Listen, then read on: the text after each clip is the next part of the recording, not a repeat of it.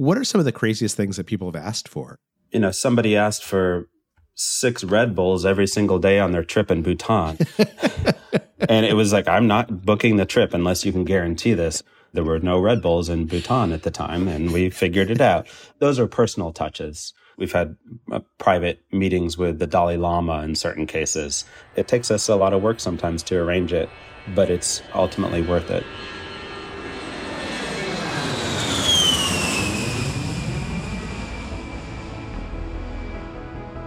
Welcome to How To. I'm Charles Duhigg.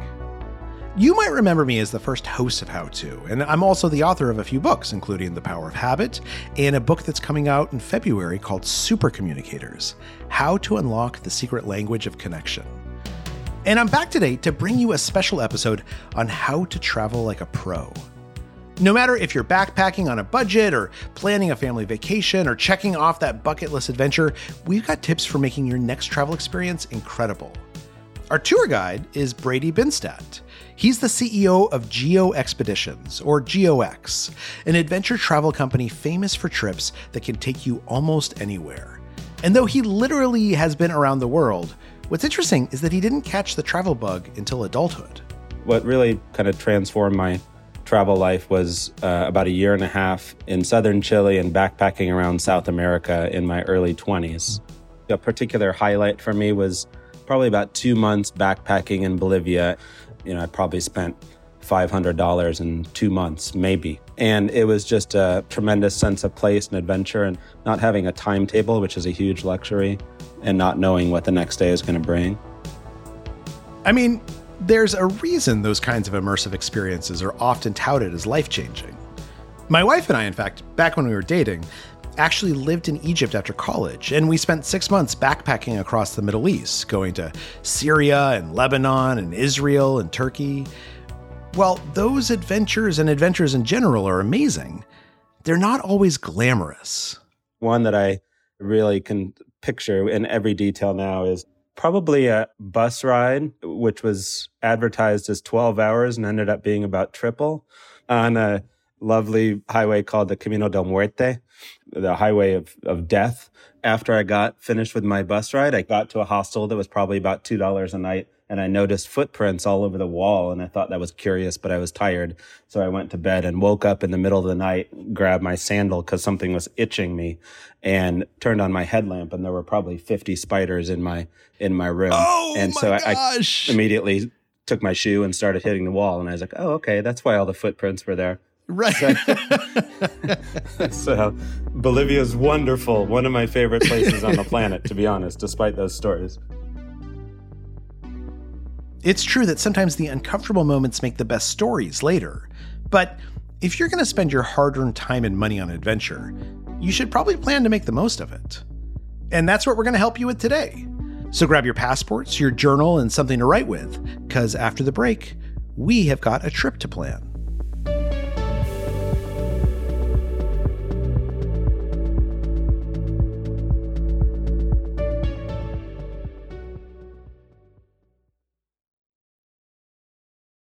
Before we jump in, why should we travel?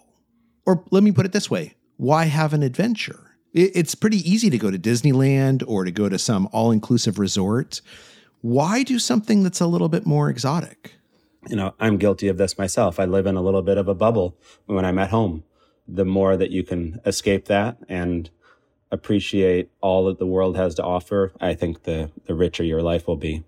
When you think about building an adventure for someone, what separates just kind of your your mundane, relaxing vacation from an adventure? There's comfort in planning kind of the big pillars of a trip. So, uh, flights, accommodations, the very basic pieces. And then adventure is maybe having a little bit of uh, time intentionally built in where you don't know what's going to happen. Maybe you've researched the place, but you don't know what it feels like or smells like. And you just kind of go off on your own. One of my favorite things to do when I arrive, especially like in a big city after a long international flight, is just to go for a walk or a run in the morning, kind of as as the city is waking up. And that's not on any itinerary. That's just something I like to do to get, get a feel, get my bearings in the city. You know, adventure has a different definition for everybody. Some people are jumping off cliffs. Some people are, are trying a new food. So it's just a sort of a tolerance. I am guilty of this. When I plan our family vacations, I like plan it down to the last minute. But I think you're exactly right that it allows for the unknown. And to do that, you have to have both the time in your itinerary and the willingness to plunge into something without knowing whether it's going to be great or terrible or somewhere in between. It is sometimes challenging in this day and age to convince people that it's okay to have an empty day or an empty morning on your itinerary prior to you leave, but almost inevitably when they come back, they're like, thank you for giving me that free day in Cape Town to explore on my own. It was, it was a yeah. highlight. Okay, so that's a great tip. Always plan free time so you have space for spontaneity. But before we jump to building our itinerary, we first need to pick a destination. And that all starts with a question. This sounds very elementary, but it's it's a really important question that I don't think everybody asks themselves is why am I going on the trip? I love that you said, you know, thinking about the why. Are you traveling because you want to experience another culture? Are you traveling because you want to get closer to the people that you're traveling with? Are you traveling just because you're looking for something unknown. You don't know exactly what you're seeking. And, and it could be a combination of all of them. The catalyst for the trip, I think, is sometimes not how the trip actually shapes out. In the first conversation, people say, I want to go to Morocco for the cuisine. They end up coming back and inevitably saying it was about the people. And yeah. so the more open you can be about a conversation, about why you want to go on a trip, the better we can we can make it for you. That's really interesting. And probably having that conversation with yourself and with your your traveling companions or your spouse, figuring out like why do we actually want to do this? I me and my family went to Japan last summer. The, this was the first sort of big international trip with our kids. I thought initially it was because we wanted to learn about Japan, but then I realized no, it's because I want to experience like something that feels so different with my children where none of us are experts and all of us are are amateurs and we're uncertain and we don't know exactly how to deal with everything we're on this even level and and we get to share it together. And i'm not sure there's a better spot on the planet or certainly maybe not in asia for that. And i mean japan is so wonderful. I went there with my son when he was uh, maybe six years old. I think it's just a perfect combination of exotic and reliable. It, seems so obvious, but a, a, lot of people just say, I've heard of, that a lot of my friends went to Peru, so I'm going to go there. But I think it's worth yeah. a moment to say, why? Why am I making that effort you know, at any budget? Why am I spending 10 or 14 days in Peru? What is it that I want to see? And the answer might, might surprise you in some cases, but I think the more personal you can make travel, by asking that question, what's the catalyst? Why are you going? Um, the, the better off your trip will be. It's worth the effort in advance to think about it. To reiterate, the most important part of your trip happens before you even get on the plane, and it consists of asking yourself questions and doing some research. Choose where you want to go based on your why, and keep that why in the front of your mind as you plan. Then, the next questions you need to consider are when are you going and how much do you want to spend? And for that, we're going to break the next section into three categories budget travel, family vacations, and once in a lifetime trips. Flights and hotels are typically the, the largest expenses. So if you're comfortable with a, a long layover, sometimes even an awkwardly long or an awkward time of day, you might save $100, $200 for a budget traveler on a 10 day trip. That's a lot of money. Um, and, yeah. and kind of the same thing with hotels. Maybe you're 15 blocks away from the center of the city instead of two blocks, and you can manage a right. 20 minute walk every day to get into the, into the action. This is absolutely true. Flights and hotels are often the biggest budget items. So here's a few more things to consider. First, be mindful of when you're traveling. Can you avoid major holidays? It, that'll probably open up a lot of cheaper options. Have you considered the so called shoulder season? Lots of places have a slow season when the weather's bad, and it's cheaper for reasons you might not want to actually take advantage of. But if you look between the high season and the slow season, the shoulder season, that's when prices are lower and the weather is usually still okay. Second, lots of airlines and hotels have reward systems. So look into programs where you can use points to reduce your price.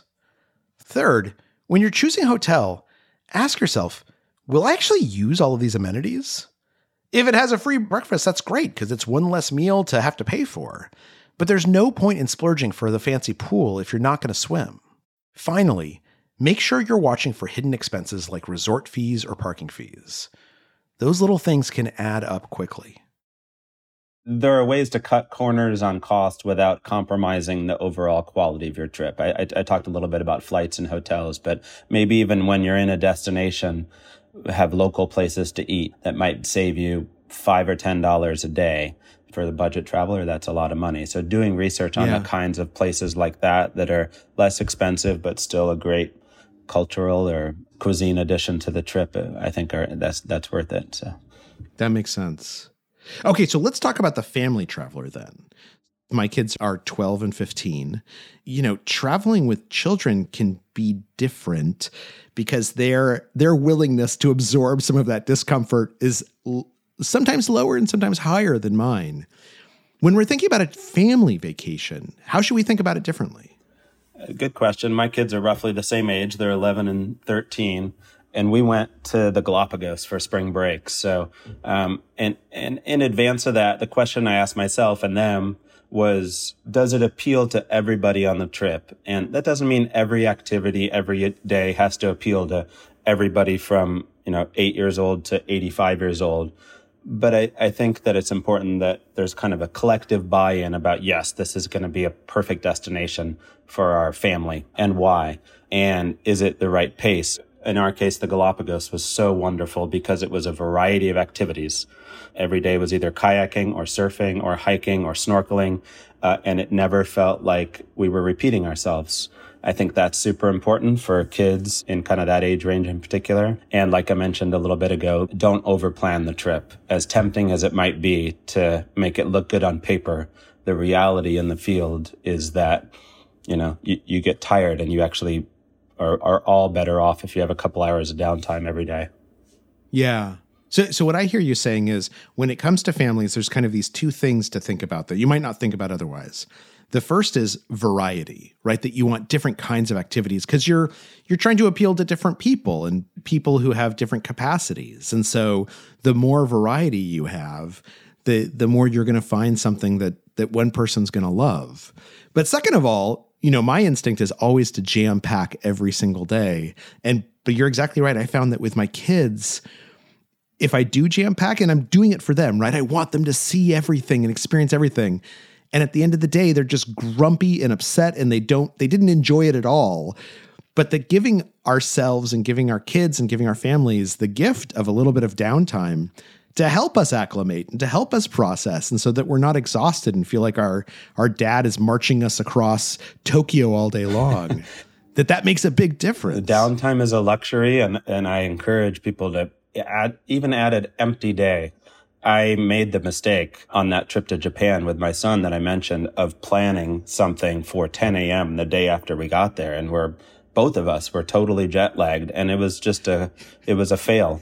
Uh, and I, you know, yeah. and I haven't done that since. And in fact, I've done the opposite, which is, uh, even to Ecuador, which is certainly not as long of a flight. Um, the, the following morning, I said, we're, we're doing nothing. We're just hanging out at the hotel, having breakfast, swimming in the pool, we'll, we'll start our touring that afternoon. Just have a, a day to get acclimated.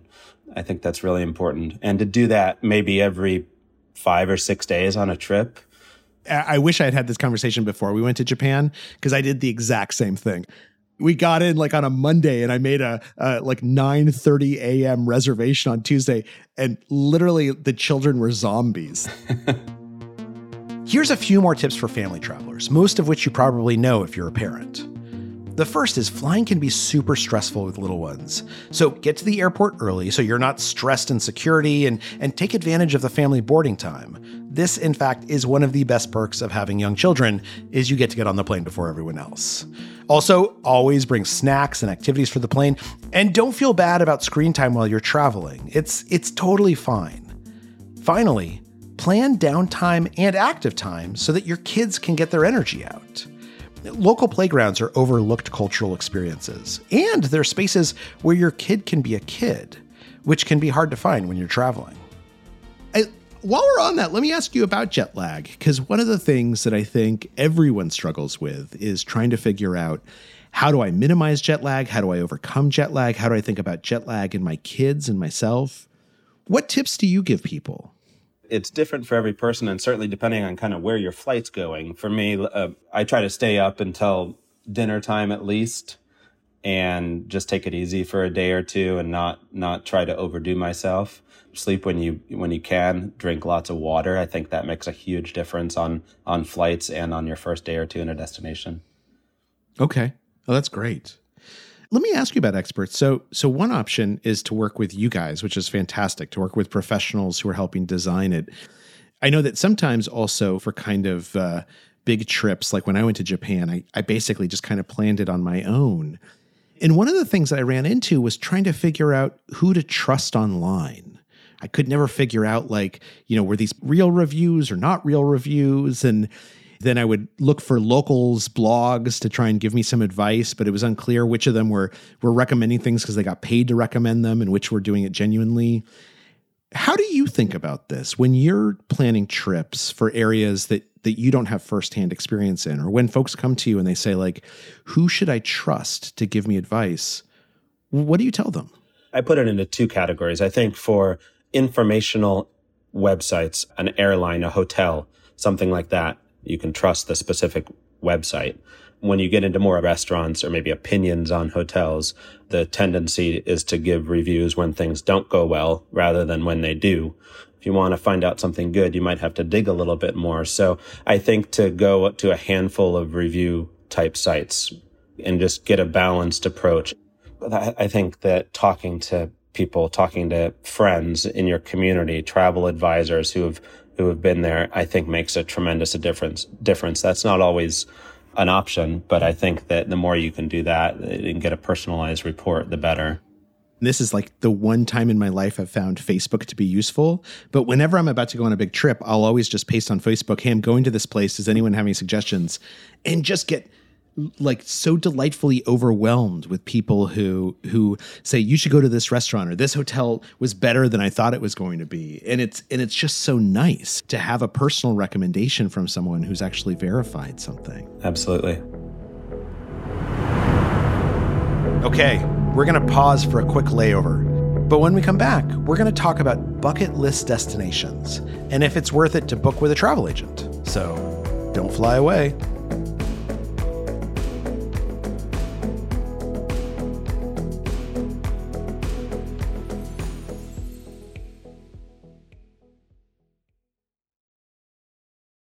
We're back and continuing our conversation with Brady Binstadt, CEO of the adventure travel company Geo Expeditions. So we've talked about the budget traveler, we've talked about the family traveler. Okay, so now let's talk about the folks that you often work with, which is the once in a lifetime traveler. Like I am doing this trip that I've dreamed about for years. Yeah, it's it's pretty fun to to plan the trips for sure. We see couples, we see families, we see multi generational families. We just had a family of 22 people come back from a two week safari in southern oh, Africa. Oh, wow. in, in one of the initial conversations, the the grandparents who were hosting everybody were were hesitant on the cost, rightfully so. They're taking 22 people. But once they let go of that a little bit because they were able to, I think the planning took a whole different turn and we added some charter flights, which for a group that size doesn't add a tremendous cost to the trip. Um, we added a lot of insider access with, with guides and special meals and, you know, special, uh, dance performances, birthday celebrations. There are very few people who go to Africa multiple times or to Patagonia multiple times. Um, so the little splurge from what you think you can spend to a little bit more does make a big difference just in the quality of the experience. So. So when I was a kid, it was pretty typical to plan a trip with the help of a travel agent. And then then the internet came along and that kind of changed things. How should they think about that? Is is it really expensive or is it something that's not expensive? when is it appropriate? So I, I think um, for GeoEx in particular, we we add the biggest value in places that um, you, the traveler, perceive as maybe a little bit tricky to do on your own. The flights, the mm. uncertainty of the hotels, the transport, the uh, the geography, the political uh, stability, any of those things, or all of those things in some cases, the more complicated it is to go on your own, the greater value we typically bring. Travel agents or tour companies can provide a lot of stability and, and, peace of mind, but it can be expensive. And if that's not on your budget, that's fine, because there's lots of other tools that can help you make a trip feel secure. For listeners in the United States, the State Department has a program called STEP that sends out travel advisories. In addition, it's often really useful to contact your bank so that they know that you're going abroad and won't cut off your credit cards. It, one thing that I do, for instance, is I take a photo on my phone of every single credit card that I have, as well as my passport, so that if they get stolen, I know who to call right away to cancel them or what to do in order to get replacements. There's a ton of nitty gritty tips, but the most important thing to remember is to do the same security checks and vetting that you would at home when people come to you and they're asking for that advice and they're talking about should I go to Hawaii? Should I go to Kyoto, which has like a really great infrastructure, or should I go to Botswana where where it's a little bit off the beaten path? How do you help them think that through? Every single day we have somebody call us and say, "Hi, I have uh, a couple weeks available in June. Where should I go?" Uh, and the conversation starts that open ended and those are usually pretty meaningful conversations i think because we we ask a handful of questions about you know what is it that you want? Do you want cuisine? Do you want exotic? Do you want a luxury hotel? Do you want wildlife? What are the what are the pieces that are interesting to you? What's the what's the season like in in all of the destinations around the world where we travel? Do you want to go to the taj mahal or would you like to push it a little bit and maybe go to Bhutan or push it even more and go to Eastern Bhutan. Where's your comfort level? And then from there, are you okay pushing it a little bit beyond that? Yeah. And that little moment right there when we say, how about instead of India, you consider a few days in Pakistan? And the reaction that we get from people is either no chance or yes, that is why I'm calling you. Um, and, and both of those answers are okay. But I think that the more that you can go with the with the former, with the pushing yourself a little bit, and it doesn't have to be Pakistan, but maybe it's instead of just Kyoto, maybe you go to a little part of Western Japan where we where we do some trips, or to Shikoku Island or something like that, a little more off the beaten path, even just for part of your trip, just to push your own comfort level a little bit, knowing that you're in our hands with a you know great local guide and that those are often the, the best memories, the ones that we, where the traveler pushes themselves beyond what they might have initially thought was possible when they made the first call to you. I think that's right. I think that's right. I, I find that so much of travel is emotional that what I, what I remember is often how I feel in places and, and that being surprised or, or something unexpected or this unexpected moment with my kids where we both feel something that that's what I end up carrying away we've talked a little bit about the fact that we don't want to jam too much into each day. We want to have some downtime, particularly if we're with kids. We want to allow ourselves to get over jet lag if that's an issue. But when you think about how to plan the balance of activity and relaxation or or just thinking about each day, what what's occurring to you that, that might not be obvious to the amateur? Yeah, I think I think it's a combination of things. I look at it as a whole trip. So what's the, how do I keep variety in in the whole trip. In a in a place like um, uh, South Africa, you, are able to include a safari, a city portion, usually in Cape Town, and maybe Victoria Falls. So that that variety right there, just by pure value of the destination, uh, keeps most people interested every day. Yeah. But in a particular day, I think it's it's important to to have an idea of what you want to do, being pretty sure that if you if you're in a destination for 10 days, odds are something along the way is not going to go perfectly to plan.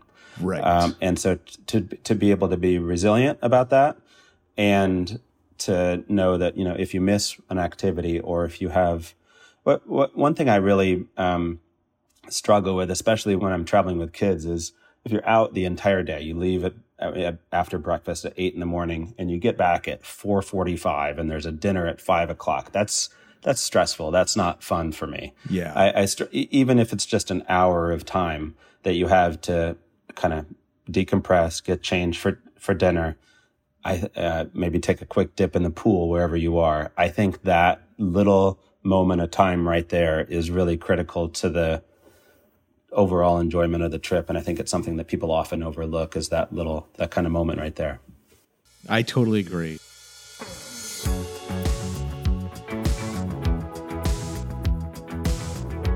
One of the things that i've tried to do and i've learned this the hard way is that for each day in the itinerary of a trip, I'll try and choose one big thing to do and one small thing to do. And that's pretty much it. And I found that by doing that, it gives each day a shape. It makes it easy to get, get the day started and get out of the hotel. But it also means we have enough space to allow the unexpected to happen. Because otherwise, we're jumping the cab, we're rushing from this place to that place, we have an, a, a reservation that we have to meet. But that by by allowing ourselves to kind of have one big pillar and one small thing and if the small thing doesn't happen that's okay that that allows us to wander down side alleys and to figure out things that we might not have known to th- figure out before we arrived. Yeah absolutely. I think that the cadence of a trip and, and i like that idea of having kind of one big activity. And another thing i'd say is that and, and this might seem obvious but is uh, talking about it the day before with your travel companions, with your whoever oh, it that's is, a good idea. Whoever it is, yeah. your, your spouse, your parents, your kids, everybody, talk about it at dinner. Uh, if your if your guide's there, even better, because your guide might say, um, you know what, if that that restaurant's great, I've heard a lot about it, but here's one that my my friend just opened up, and it's uh, just as good, and there aren't any tourists there. Or he might say, learn about something about you by listening to your family talk about the what you want to do the next day, um, and then Yeah. be able to incorporate that into the trip somehow. if we are looking for that once in a lifetime or that at the once this decade trip, what are some of the most underrated destinations or activities that that might not be on people's radars? I'll name some countries, but I'd also often encourage people to dig a little bit deeper into maybe a more popular destination. I hinted at that, at that a little bit Oh, ago about, about Japan, but um, what, what's another example? Let's say uh, maybe Egypt or or Mexico or Peru. Um, in Peru, 99% of our travelers go to Cusco, the Sacred Valley, and Machu Picchu, and it's a wonderful, uh, memorable trip for sure. If they go to the Colca Canyon or Lake Titicaca or ha- add an extra day in Lima if they're really into cuisine and do a, a cooking class or something like that. Those are the moments to, to, to, to see a, a more uh, kind of mainstream international adventure destination a little bit differently. I think that's one really wonderful approach.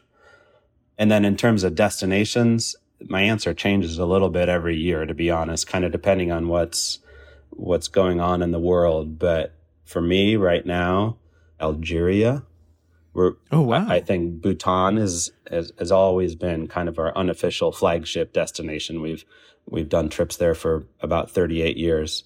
Maybe you can compare Algeria a little bit to Egypt, a little bit to Morocco, just as kind of close geographically. But you, we've had travelers go there for a couple weeks and barely see other tourists, which um, uh, you know has its advantages, of course. So, and to go to Bhutan at the right time as well. Maybe you want to go to a festival, sure, but maybe go in the off season when there's nobody there, uh, and you get a really special experience with all that the locals are have, have just have more time and to kind of open their doors to you.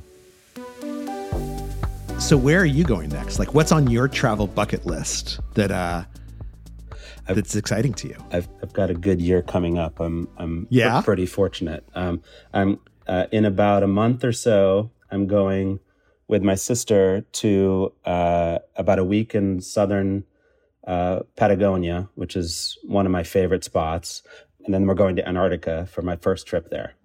I've spent a lot of time in South America, but never made the jump across the Drake Passage to Antarctica. So that'll be a great week.